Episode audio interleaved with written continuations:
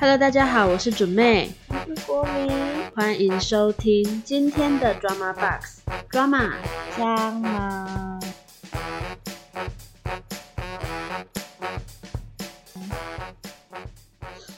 好，那么因为今天呢，呃，是一个新的系列哈，就是我跟国民两个人就决定要，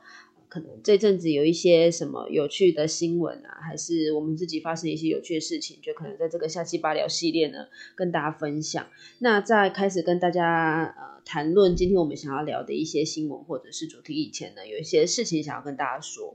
就是呢，呃，有鉴于国米的工作越来越忙，所以我们两个的节目有想要稍微做一点调整。那我们就先让国米来解释他的工作状况。我的工作状况其实就是，因为我们我的工作，反正因为出版业刚好跟加上我们公司的关系，可能会有一些什么展期啊，就是会会在某几个月份需要专心致志。然后再加上最近我们公司有一点也不是小问题，反正就是组内内部正在改革，所以会比较身心疲劳一点。然后我们已经断了好几次录音了。对我们，我们上次录应该就是金钟武器，我们一时兴起想说来玩一个猜猜乐这样子。然后在金钟武器之前，我们其实已经停超久，后面也挺长，对，因为因为其实这中间我们是已经有讨论好说要讲什么。然后只是一周没有找时间录制的原因，就是因为就是国民工作真的太忙，然后再加上我们可能终于找到一个时间的时候，他可能又会比较想要有一些自己私人空间、自己的娱乐空间。那所以后来我们就讨论说，那既然这样子的话，嗯，就等于是说国民只参与我们的节目的这个制作的前半部，就是包含讨论，然后跟节目的方向。那录制的话之后就会由我准备个人一个人进行，所以以后只会听到我的声音。然后呢，国米就会偶尔在我们如果有一些想跟大家聊的一些有趣的消息，那如果有看到一些有趣的新闻的话，我们就会开这个下期八聊系列跟大家聊聊。那大致上会是以这样子的模式进行。那希望呢，这个节目可以就是继续活下去，我们尽量不让它停更，努力续命 中。好，那么呃，今天想要第一个跟大家聊的事情哈，是这四天二二八连假这四天呢，我跟国民两个人就来了一场久违的两人小旅行，然后我们就一起来到了宜兰、礁溪跟头城这两个地方。那其实一一路上都蛮有趣，但是昨天呢，我们我们两个晚上呢，想说要去这边有一个小金面的夜景观景台，然后可以看到从山比较高的地方呢，看到整个雪隧国五啦国国五五对是就是他他就是说从那个北宜高速公路那个地方往下看，可以看到就是非常漂亮的国道五号夜景。于是我们两个昨天吃了一个非常难吃的 晚餐之后，我不记得，我不记得，我们去吃什么吗？我们有吃什么吗？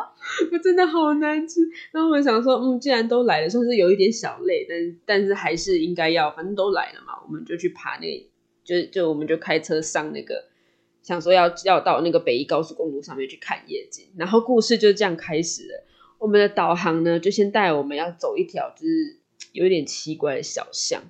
然后我一开始还以为那个是庙，结果好像国民说那不是庙，那是什么东西？就是一个很像那种哦，那那条路是一条很有故事的路，因为它一开始的那个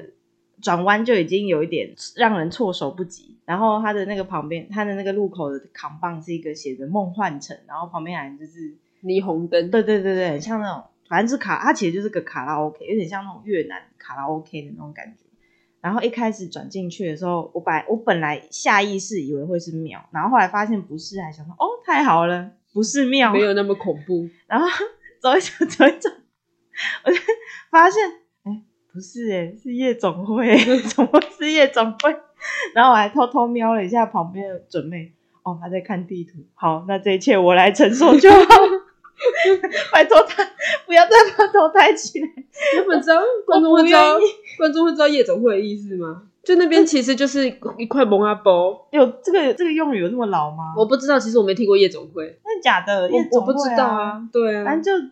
反正就是蒙阿崩，然后我很幸运的，我那时候刚好因为那一条巷子有点奇怪，就是它弯弯绕绕的，所以我那时候在，因为我坐副驾，我就在那边看说，哎，这边等下怎么走，所以听说是蒙阿波的那一块，我从头到尾都没有抬起头来，然后我只知道说，我们那时候刚好在听蔡依林的《天空》，就是刚好在放那个蔡依林系列，他就突然间把《天空》那首歌转的特别大声，我还想说这首歌对他有什么意思吗？为什么刚刚前面的什么 love love love 啊，还是什么，诶，野蛮游戏都不转都不转大声，就是偏偏天空要转大声，我希望依林的声音可以多多陪伴我。笑死。然后转过去之后，你就看到那个警察，对不对？就是反正我们就是经经过，然后准备都没有把头抬起来，而且到了一个要转弯的地方的时候，它的左边是人家的宗祠，然后右边是路，我真的差点转左边过去，准备就在那时候把头抬起来，然后我就在心里继续默念说：“拜托你不要说出来，拜托你不要认出来，拜托你不要知道我完全我完全没有发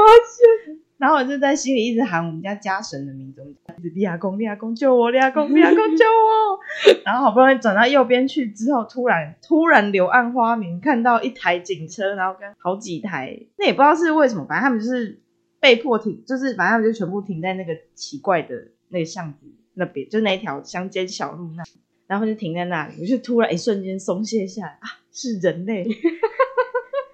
然后慢慢我中间开过去，然后我中间还一直搞不清楚发生什么事哦，因为国民之说你刚刚没有看到那个很恐怖的地方，我就还说什么很恐怖，什么东西很恐怖，你这样子很恐怖哎、什么东西很恐怖啊？我还很白目，一直问。然后就说拜托你不要再问了，你只要知道它不是很不是个很舒服的地方就可以。然后后来后来我们就终于从从那一条小，因为那条小路其实是带我们直接切切到那个要上北宜高速公路的那个路口那边，然后我们上去的地方是九九弯十八拐，然后后来我们就是在看那个它的那个 Google 地图上面就会有一个，比如说小鸡面观景台啊，然后有一个是什么。反正就是它有三个观景台，有一个是三海明珠，是一个比较高一点的那种山景咖啡店。然后我们就想说，诶，我们到某某观景台好了。然后路就这样一直开，一直开，一直开。然后我就说，等一下哦，快要到了，快要到了。然后呢，我们快，我们到那个法夹湾的尽头的时候，我就说，哎，是这里耶。然后抬头看起来是一块牌楼，没有灯，是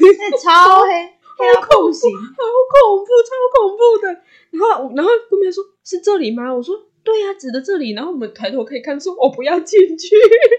而且我们一一路上都没有车子停在那里，对，然后我们就啊，那那那我们不要继续，我们不要进去往上开，我们好往上开。恐怖。然后我就说好，那不然我们到那个山海明珠好了。就听说它的东西没有很，就是我我自己觉得东西看起来不太好吃，但但至少可以停下来观景这样子。然后结果我们开上去的时候，我们有看到山海明珠，但我们看不到入口，它就长在一个很高的地方啊。我们下来的时候才发现入口在对向，但是因为太暗看不到。但我们上去的时候完全看不到入口。我们想说，哎，我们应该是要从上面那个地方过去吧？我说没有啊，可是那个导航是说在这个位置呢。然后我们俩就觉得很奇怪，可是因为那个地方就是都是实线，就是双白线，然后都是实线，所以你是不可以切到对面去的。我们就这样一路好说好吧，不然我们就往上走。这个决定就让我们在上面不知道绕了，应该有有没有十分钟啊？体感超过，对体感差不多。对对对，就是，然后我们就觉得一直开，一直看到，一直绕，一直绕，因为它那个都是法家湾，一直绕，一直绕，然后你就想说，我真的在那边想说，靠，我们是鬼打墙是不是？好恐怖我觉得没有到鬼打墙，因为你可以看出来景色其实不一样，但是你就是会开始怀疑说，这条九号公路是不是没有尽头？真的。然后我们就想说，而且前面的车为什么都不见了？后面有车来，但是我们前面的车都不见了，就觉得很害怕。然后我们就想说，可是又找不到可以呃回转，就是停下来回转的地方。它全部都是那个双黄。对对对，就是完全找不到。然后我们就只好就硬着头皮一直开，一直开，一直开。然后中途我们两个就很紧张。就说怎么办？那我们中途就在放那个，就是因为我们是八年级生，就是八年级生金曲，然后放很大声，就帮自己壮胆。然后一路不知道开多久之后呢，突然间就是前面看到一个类似小庙，然后是拜那个，那边是个大平面，嗯嗯，就是那边还是有岔路。对对对，就是终于到一个可以停下来的地方，然后一映入眼帘的就是那个地地藏藏菩菩地藏菩萨的那个，就是地藏菩萨小庙。我看看到那个当下，差点哭出来，我说阿弥陀佛，阿弥陀佛，好恐怖哦！我我后来回想，它其实整段路其实其实是还蛮正常，不会很恐怖。但是因为那个什么，我们昨天一路衰到晚上，哦，对，我们就一一路都很不顺，就是什么被开单啊，然后没有，这个故事真的是很值得讲。就是我们昨天呢，前天我们去礁溪，我们我们星期六那一天下午到了礁溪之后找不到停车位，于是我们就决定去停那个公共停车场。然后他就说单日最高上限一百五，就说好，那不然就停这边呢，一百五就给他啦，就停一个晚上，一百五也还好。于是我们就停了。然后那天还泡温泉泡得很爽哦。隔天呢要付钱的时候，因为我就想说国民出车嘛，那我就负责来付停车费。我就好，那我去付了。一点开八百五十。我就看不是一百五吗？怎么是八百五十？我吓了一跳，然后我就冲出去看那个最高一百五，就它底下有小字写“例假日不不在此限就没有上”，对，例假日没有上限。然后我就说看，然后很生气，又又又只能怪自己眼皮啊。然后于是呢，我就又我们身上又没有那么多，而且重点是他不收，他没有行动支付，他还只收百钞。就是他钞票只收百钞，他也不收五百块。然后我那时候想说，干换钱换不开，于是我就快点冲去，大概路程可能走快一点，路程三分钟的路程的那个 Seven 去买个东西换钱。回来的时候就直接跳九百，于是我们那一次停车花了九百块，气死，超级没带脑，真的超生气。然后重点是我们在那边在礁溪停车位，每次看到停车位都被人家停走，就先先付了九百块停车位，然后。找不到，那不想再花钱停车的时候又找不到停车位。我真的觉得昨天有被诅咒，我我昨天应该错过五个停车位。然后还有昨天还有什么很扯的事情？其实那个停停红线被开单，就是也是我们活该。可是我就觉得很衰。对对对对对，我们 我们我们跑去走一个步道，然后那边是山上，就是大家都停路边。然后我们说，哎。找不到地方可以停，就只剩下红线。我想说大家都停红线，应该还好吧。于是我们就停红线了。然后我们下车要往下步道上面走的时候，我就看到警车开上来了，然后就大事不妙，于是就收了一张红单。起起码昨昨天起码花花了这种没带脑冤枉钱喷了一千五百真的超好笑。然后然后晚上就大概是这样。然后昨天晚上我们还想说要去吃饭，我们是昨天昨天发生的事情。然后昨天我们晚上就到头城，然后想说。那我们来这边应该就要吃头城美食，我都有事先找好，就是什么龙记牛肉面啊，然后那个正好小笼汤包啊，你们是找好之后打开，想说在哪个地方，就昨天通通没有开，所以星期天通通没有开，然后我们就说想吃都没得吃，那不然我们就照路上那边走，然后我们那段路上走的时候就找到了一间就是那种有点像当国时代的那种怀旧餐厅，就是故意营造那种氛围。然后就是卖什么卤肉饭啊、炸鸡腿饭啊、排骨饭这些东西。于是我们想说，好吧，那不然就吃这个啦，就是去吃一下那个情怀。然后殊不知，它就是噩梦开始。饭是冷的，菜是冷的。然后我点了一个薄盐青鱼，我以为它是煎的，结果它所有东西都是炸的。重点，反正就是重点就是超难吃。对，还有高渣，不知道那什么。哦，那高渣真的是哦，我一生的噩梦。真的，昨天因为我没吃过高渣，然后国民一直跟我说，哎，炒高渣超好吃，糟高高渣就是有点像是咸版的炸牛奶。我说是哦，那吃吃看。结果他来的那个高渣会滴油，超超他妈恶心，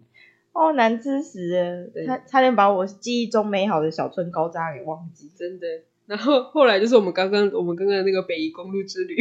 就我们昨天真的超水，昨天到上海明珠的时候，甚至甚至还只剩两种饮料可以喝。对对对，我们昨天终于到了，我们九点到，然后我们想说哦，拍可拍，它夜景是真的蛮漂亮，夜景很美。然后我们拍完夜景之后，想说好可以坐下来喝个饮料，因为好冷山上。然后呢，要老板就说，哦，那我们营业到九点半，老板很拽，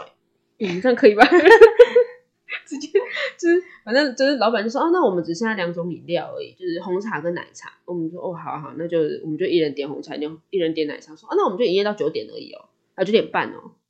我们我们上去的时候好像是到的时候应该九点九点对对对哦对对对对对九点出头，疯掉，真的要多看半小时夜景都不行，真的超好笑的。然后反正就这样下来，然后我们是到就是看到那个地藏菩萨之后，我们终于在那地方回头。然后下来的时候才发现说，诶，那个北北宜北宜公路的旁边，就其其实就是可以看夜景，你就是停下来就可以看夜景的。可是谁敢那个时候停下来看？我们两个那时候紧张要死，根本就没有发现旁边其实就夜景，一直在看说前面那前面那一些头文字 D 到底是飞去哪里？刚才一直问前面说他们应该家里不是开豆腐，是开豆腐店吧？为什么我都看不到他们的车尾？奇怪的。然后后面，因为我们我们就是开正常的，大概四五十时速，时速大概四五十这样。然后后面跟了跟了一排，很像那个贪吃蛇的那个尾巴，真的超好笑。然后前面都看不到头，真的疯掉。其实我觉得这这经验也算有趣啦，真的是。好，那这是我们两个这这这次的呃宜兰之旅，想跟大家聊是。那我们接下来就聊聊一些可能最近大家比较有听过的新闻。诶，可能不一定有听听过，就是反正有一天呢，国米就贴了一张，就丢了一张范少勋已经结婚的图给。哦，什么结婚？他他除了结婚之外，他已经有小孩，对对对对对，那个那个网友可能在上面就是写说，呃，原来他已经有结婚生小孩了，他又失恋了，就是那个是一个网友发的照片，然后国米就丢给我，于是我们就开启一连串讨论，就是说台湾的男演员好像并没有刻意的去制造那种男友的人设，因为这这件事情在日韩跟中国其实都蛮刻意跟蛮明显的，但台湾的就是。还是台湾人人太好，就是都会很祝福哦，好吧，我失恋了，然后就会很很冷静的转转移下一个目标。可是如果这件事情在韩国或者在日本发生的话，一定是就是迷妹们会发疯。我觉得台湾可，我觉得可能还有要想要专注在演员事业上面有关系，对，就是他们比较不会去想说我要吸粉，因为因为通常通常吸粉这件事情其实是一个很商业的行为，制造人设其实为了要吸粉，吸粉其实是要就是稳固粉丝群，然后好去比如说拿一些广告代言或是什么的，就是其实这样子比较容易的。但是台湾好像我我自己的印象，其实连许光汉我觉得都没有在做这件事。嗯，都比较都很少。我我我自己觉得台湾男演员中最像偶像人设的，应该就是像许光汉或林柏宏那种，因为就是长天得帅，对，天生真的长得帅到不行，自然而然就会有很多粉丝去爱他嗯，这样。但他们应该也不太做这种。就就是就算今天许光汉或林博文爆出他们已经有交往对象了，那台湾与台湾的女粉丝们一定就是又喊着哈我失恋了，然后就转向下一个目标。对，我觉得那是台湾人的一个特性的，就是今天就算是可能日韩艺人有这件事情，那台湾大台湾当可能会再更激烈一点啊。可是还还是就是到最后说好吧，你幸福就好这样。可这件事情在日韩基本上是很严重的事情。日本的演员，我觉得走跟台湾路线差不多。但如果是演偶像兼演员，比如说杰尼斯，那已经有一个偶像人设类型的，他们只要爆爆热爱或是爆交往消息，通常都会猝死一片。真的，然后韩国、日本是我们有偶像跟演员的呃区分对区分。然后韩国是我们虽然有这样子的区分，但是我们连演员我们也操作成偶像，所以在韩国有很多那种有很多那种演员，其实演技就是普普，但因为真的长得很帅，就是我觉得那个跟市场的流向有关系，因为韩国人就是偶像市场很很盛行，嗯，然后变成是他们的操作演员的公司可能有觉得说这条路是适用的，因为嗯。其实赚广广告钱跟演戏比起来，当然赚广告钱就是钱进的又多，然后你又不用干嘛，就是只要拍一两天嗯，就可以有很多钱进账，对，所以就变成他们开始会去建立这种人设，然后跟我觉得跟韩国的粉丝很习惯把自己当成女朋友，对，就是偶像偶像的偶像粉丝，偶像粉丝就会是那种比较偏稍微疯狂一点的，回去一一直拿大炮追啊，或者是不停追消息、这之类的，就反正就是这种种原因导致他们就是很容易往这个方向，就是让市场往这个方向进行。我觉得韩韩国很多人都是都是偶像演员，自己觉得被叫偶像演员并不是什么坏事，只是那是那是吸粉的方式而已。嗯，因为也有一些偶像演员很有票房跟号召力。你说宋宋仲基，其实我就觉得他是偶像演员，他实实力可能有到某个阶级没错，但是他的吸粉方式真的太偶像，就是我不会觉得他是认真实力派，他是比较更偏偶像。嗯，理解。对啊，说到这，我们就想要扯回中国，就是虽然说中国，因为就是最近我爸一直在看一些陆剧，啊，他最近终于停止了。他说他终于有一天看到一部，他就觉得哦，好像有一点腻了，之后他终于停止。不然我爸什么要看那么久才觉得哦，我爸真的看了好久的陆剧，我每次看到我就很想叫他关掉，因为我觉得陆剧每一部都长得一样，然后还配音，然后就就每一部都长得一样，之后人还长得一样。我我们要在这边讲人长得一样，不是像韩国人那种长得一样。韩国那种长得一样是乍看之下长得很像，但是你仔细一看，你还是会有一发现，哎，说没有每一个人的长相还是有他独特的魅力在，但没有，我觉得中国的每一个人都是要很瘦，要瘦到那个连锁骨都要跑出来，然后脸颊凹进去，然后要红臀，很白的脸，他们之前有在讲说，他们很很盛行这种有点偏女性化的姿态，嗯。男生男生就是男偶像男演员会要偏这种女性化的姿态，所以有之前有一个类似那种禁娘令，超好笑，就是禁止男生太过女性化，什么东西？就禁止男艺人太过女性化。好好，反正他们的都都是这样，然后我就觉得说，然后我爸那时候在看，说这个跟上一个男生不是长一样，这两个人，这两个人怎么化的妆长得一模一样？就是你知道韩国人长得像，但他们妆不会化的一模一样啊，懂吗？可是问题是中国不管是男艺人还是女艺人哦，妆都一模一样。女生就是一定要那种眼睛也是大大的，然后嘴巴要红唇，然后端端的。他们的整体审美观，我觉得是追着韩国走的，那个还蛮明显的。对，但然后有有，然后这个潮流进去他们自己那边之后，有再分化成很多细小的奇怪的流派，对，奇 就是变得很极端，因为他们很喜欢把事情做得很极端。这对，所以我就觉得，你你当然要说中国有没有好好的戏剧，我相信还是有的。可是就是重点是在，而且他们好像又有很，就他们的那个媒体又太多了，就是可能很湖南卫视啊，各自的那种电视台都会自己赞助，所以就是有有很多很奇怪的网络剧啊，或是很无聊的那种都市，就是都市爱情剧就。那就是因为他们人人口多啊，反正就市场很大的意对，思。反正我反正我吃不下去，然后所以想要嘴，就是看起来都很恐怖，像妖精。我觉得那个要看卡斯，认真，嗯就是咖咖位大的其实都各自有各自的特色跟嗯，各自的实力。没有。可是问题是，这些咖位很大的人，就是应该是说，呃，现在在可能在各个串流平台上面会有的那种录剧，都不是这些咖位很大人对啊，他他们已经，他们这几年有开始在长江后浪推前浪，所以、所以咖位大人只能都都去拍那种超电影超呃对，或者是超大制作，反正意思就是他们最近已经开始在往前资源分配这样。对对对，然后这些二线咖或者是那种十八线小明星开始在演一些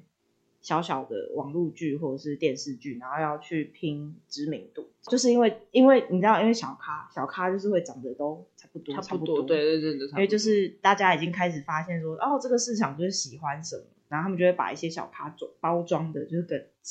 呃包装跟大家喜欢的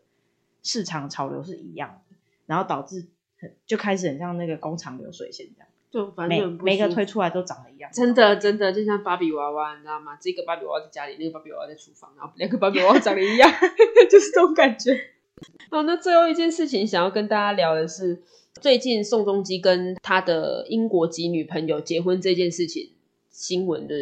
发闹得沸沸扬扬嘛。然后因为不断的露出这件事情，其实让我觉得很疲惫。我我们两个都有点从，就本来是粉丝，没有到那种很疯狂，但是宋仲基的戏会看。就是都从粉丝转路人，就有点是他的消息之后，以后可能就不会想要那么关注。那我想要跟大家聊的是，就是说这还蛮有趣的，是因为大 S 跟具俊龙的那一件事情之后呢，我不确定他们有没有刻意用媒体操作，可是问题是，呃，经过那件事情之后，我都会不断的无法控制的去思考，说他们就是在这个过程中一定有刻意操弄的痕迹，让自己的那叫什么曝光曝光次数嗯，一直都是在一定的那个程度以上，你才可以这个新闻就已经没什么好讲了，就一直翻出来。就是大 S 这件事情已经让我很受不了了。然后没有多久之后，宋仲基的新闻一上来，一开始本来就有点吓到。他一开始先拍到他跟他英国籍女朋友比较亲密的举动，我可以我我可以插个题，因为我觉我觉得他那一波也是操作，对，那一波是操作，那波很明显。他那一波怎么操作的呢？他那一波还有加李钟硕，哦，对对因为因为他们两个同公司的，反正就他们两个那个公关手法，我觉得其实是一样的，就是一开始就是都是先放消息出来，而且我觉得他们还有去找跟他们关系好的因为李钟硕那一波很明显就是祝福，你知道那个低社就是韩国那个文韩国发发人称在写小说，人称韩国文春的那个低社，他就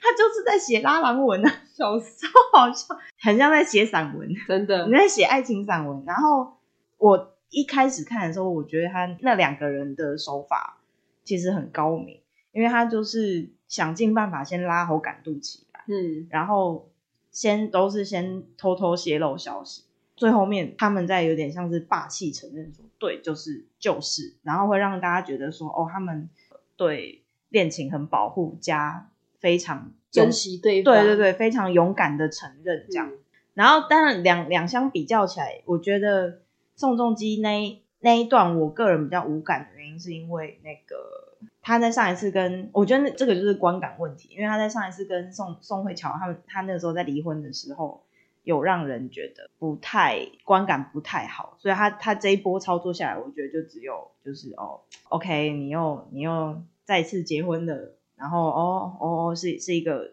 甚甚至是一个外国人这样，然后但因为宋仲基是他等于是已经公开结婚，后面又怀孕嘛，然后变成。话题度一直都在，对哦，我觉得这好烦，不停吵不停吵。一开始是先一开始是先被拍到说有一些比较亲密的举动，然后后来就是正式的承认说有在一起，而且并且要结婚。然后接下来也说到结婚这件事情之后，网友们就开始有一些会分派嘛，就是有一些挺巧妹挺到死的派，嗯，跟就是可能觉得说，哎，我们互相祝福啊，就是都已经离婚了，就互相祝福派。跟还有一个就是属于比较像国民这一种，就是。呃，经过这一几次，不不是针对说他的道德上面的问题，而是说经过他的这几次的决定之后，对于说这一个人的一个人格嘛，或者是说他的一个，反正这个人对对他产生一个可能就是没有像以前那么喜欢的心情，但是并不会说哦，他反对他们在一起或是怎么样，就是这边三方在吵，三方的我每次只要点开有有之前会在有关注这个消息的时候，只要点开一下留言，是这种三种人在吵，然后后来完了之后就是吵翻天，之后开始又把乔妹拉出来讲。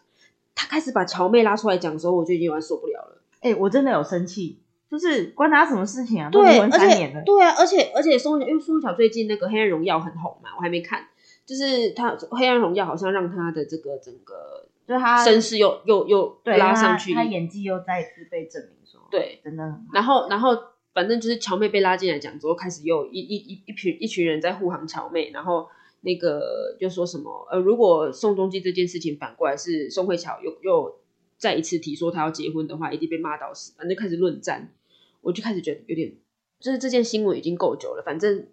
反正宋仲基都要结婚了，你们这边在骂死是会怎么样嘛？我已经觉得有点不太开心了。然后后来呢，就开始就是报他他老婆怀孕，然后开始讲头他那个开始在说什么哦，他们跟宋慧乔离婚三个月之后就认识了这个英国籍女友就交往了，就开始在吵了。然后我就开始有点，这个新闻到底什么时候要结束？我已经很腻了，我一点都不想再看了。然后最近是又爆出说，大家开开始就去起底他他现在老婆的一些各自嘛，就是可能在哪里读书，然后他就突然间他就出来护航。虽然说这个护航是情理之中，反正就出来说，除了他老婆的学校是正确之外，一切都是谣言。他就跳出来发了这个声明，然后我我真的是他一跳出来发这个声明之后，我就震怒，你知道吗？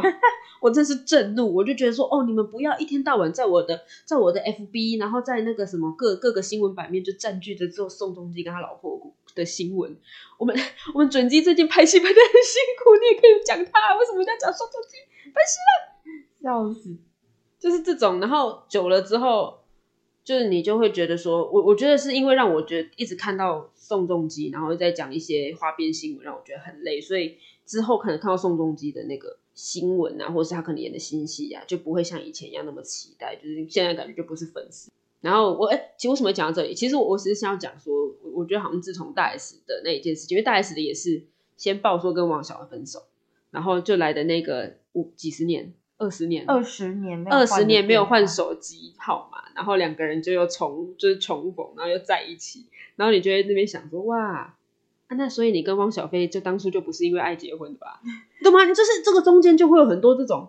你自己的穿凿附会。我我觉得我并没有要去说那个他的他的道德到底是怎么样，这当然就是我们粉丝的臆测。诶，我不是粉丝，我们路人的臆测。但是你你做了这件事情，然后新闻爆出来，我们会臆测是正常的嘛？你就开始去臆测这件事情，然后呢，啊，就说要结婚了，然后要结婚之后，汪小换换汪小薇，呃，汪小菲暴怒，然后开始又一连串这边隔空对骂。你知道汪小菲还有支线，因为他妈妈在中国算是贵妇名媛，然后兼网红这样，然后就还会有支线说。他妈妈张兰讲了什么？他妈妈张兰护航了他什么？汪小菲一点都不想看那些。汪小菲难道是个妈宝吗？然后我跟你讲，我那个我都不看，我就只有我就是只有在看稍微看一下，就是他跟大 S，然后开始后来就是开始隔空互骂，就是说当初跟他床送床垫回去，对对对，然后在那边割床垫啊，然后就说靠，好烦哦，就是不是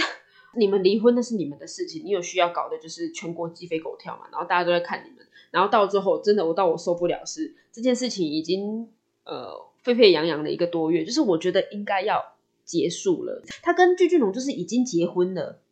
然后跟汪小菲就是已经剪不断理还乱了，就这样子而已。然后那一天，Vogue 请了 大 S 跟具俊龙来拍照，拍了一系列的照片，然后又再一次把他们的那个二十年不用换手机的号码的那事情再讲一遍。我那故事不知道看了三十遍，看了几十遍。那 Vogue 再来讲讲一次的时候，我真的愤怒到一个不行。就是我刷 Vogue 其实就只是想要看一下，哎，最近有谁哪个艺人在干嘛而已。然后就又看到他们故事，我就气到一个不行。然后从此我就再也不看他大，我只要看到大 S 我就关掉。就我我只是要讲说大 S 事件之后，我觉得呃宋仲基的这这一件事情的某一些大致的方向的发展，都跟大 S 的这个很像。然后这种大量露出，我觉得一多多少少一定都会有他们个人的一些想要维持流量跟声量的操作，让我觉得就是很烦躁，就是我很不喜欢这种行为。可是好像。我觉得只会越来越多哎，因为那个就是讲，我觉得那是那个产业的，因为是名人嘛，名人一定要维持有一定的知名度跟声量，就像我们刚刚讲，才会有广告，或者是才会有他们想要的 offer 嗯，所以他们就是必然要做这件事。对啊，可是我觉得之前不会这样，可是我觉得最近这两件事情，那我觉得就是他们的媒体操作都有点太过头了，嗯，就他们都没有考虑到说你们一直做这件事情。可能粉丝啊没有，我觉得那是还有一个原因是大家都爱看戏。对啊，就是大家都喜欢聊八卦。对啊，可是我我自己都觉得说，你已经翻到没有可翻的东西，你其实大不了可不用讲。你可以报一下蒲西涵最近在剧中发生什么事吗？我已经很久没有蒲西涵消息，我难过哎。就是因为没有发生什么事情，所以才不会被爆出来。啊，对啦，这样也算是一件好事。对啊，对啊，就是你可以可以多多报一些别的东西，千万不要报在军中被发生什么事。当然是这当然这当然。OK，好啦，那么嗯，今天的想跟大家聊的话题就到这边。两个莎莎，我们也是讲了四十几分钟，好恐怖。不错哎，很多哎，我剪得很辛苦哎。那这第一集的虾七八聊系列就先到这边。那如果之后有一些在我不管台湾演艺圈还是呃韩国，因为我个人比较比较，我只沾我们我们台湾跟韩国的，然后国民是会跨到中日，他都会看。那如果我们看到一些有趣的一些花边新闻，或者是我们觉得可以跟大家聊的，我们一些生活中发生的事件啊，我们不会聊政治，所以大家放心，我们不犯政治的，因为讲政治太危险了。对，然后还有一些可能比较有趣的国际新闻的话，我们再跟大家做分享。那这个系列就是不定期会让国民上来刷刷存在感。那就再提醒大家说，之后我们的抓马开箱，我们那个系列就叫抓马开箱好了。你现现在突然把它改名对吗？对啊，就是抓马开箱的那一些系列呢，就会是我个人唱独角戏。那么就暂时会先这样子做一个修改。那么今天的节目就到这边啦，拜拜，拜拜。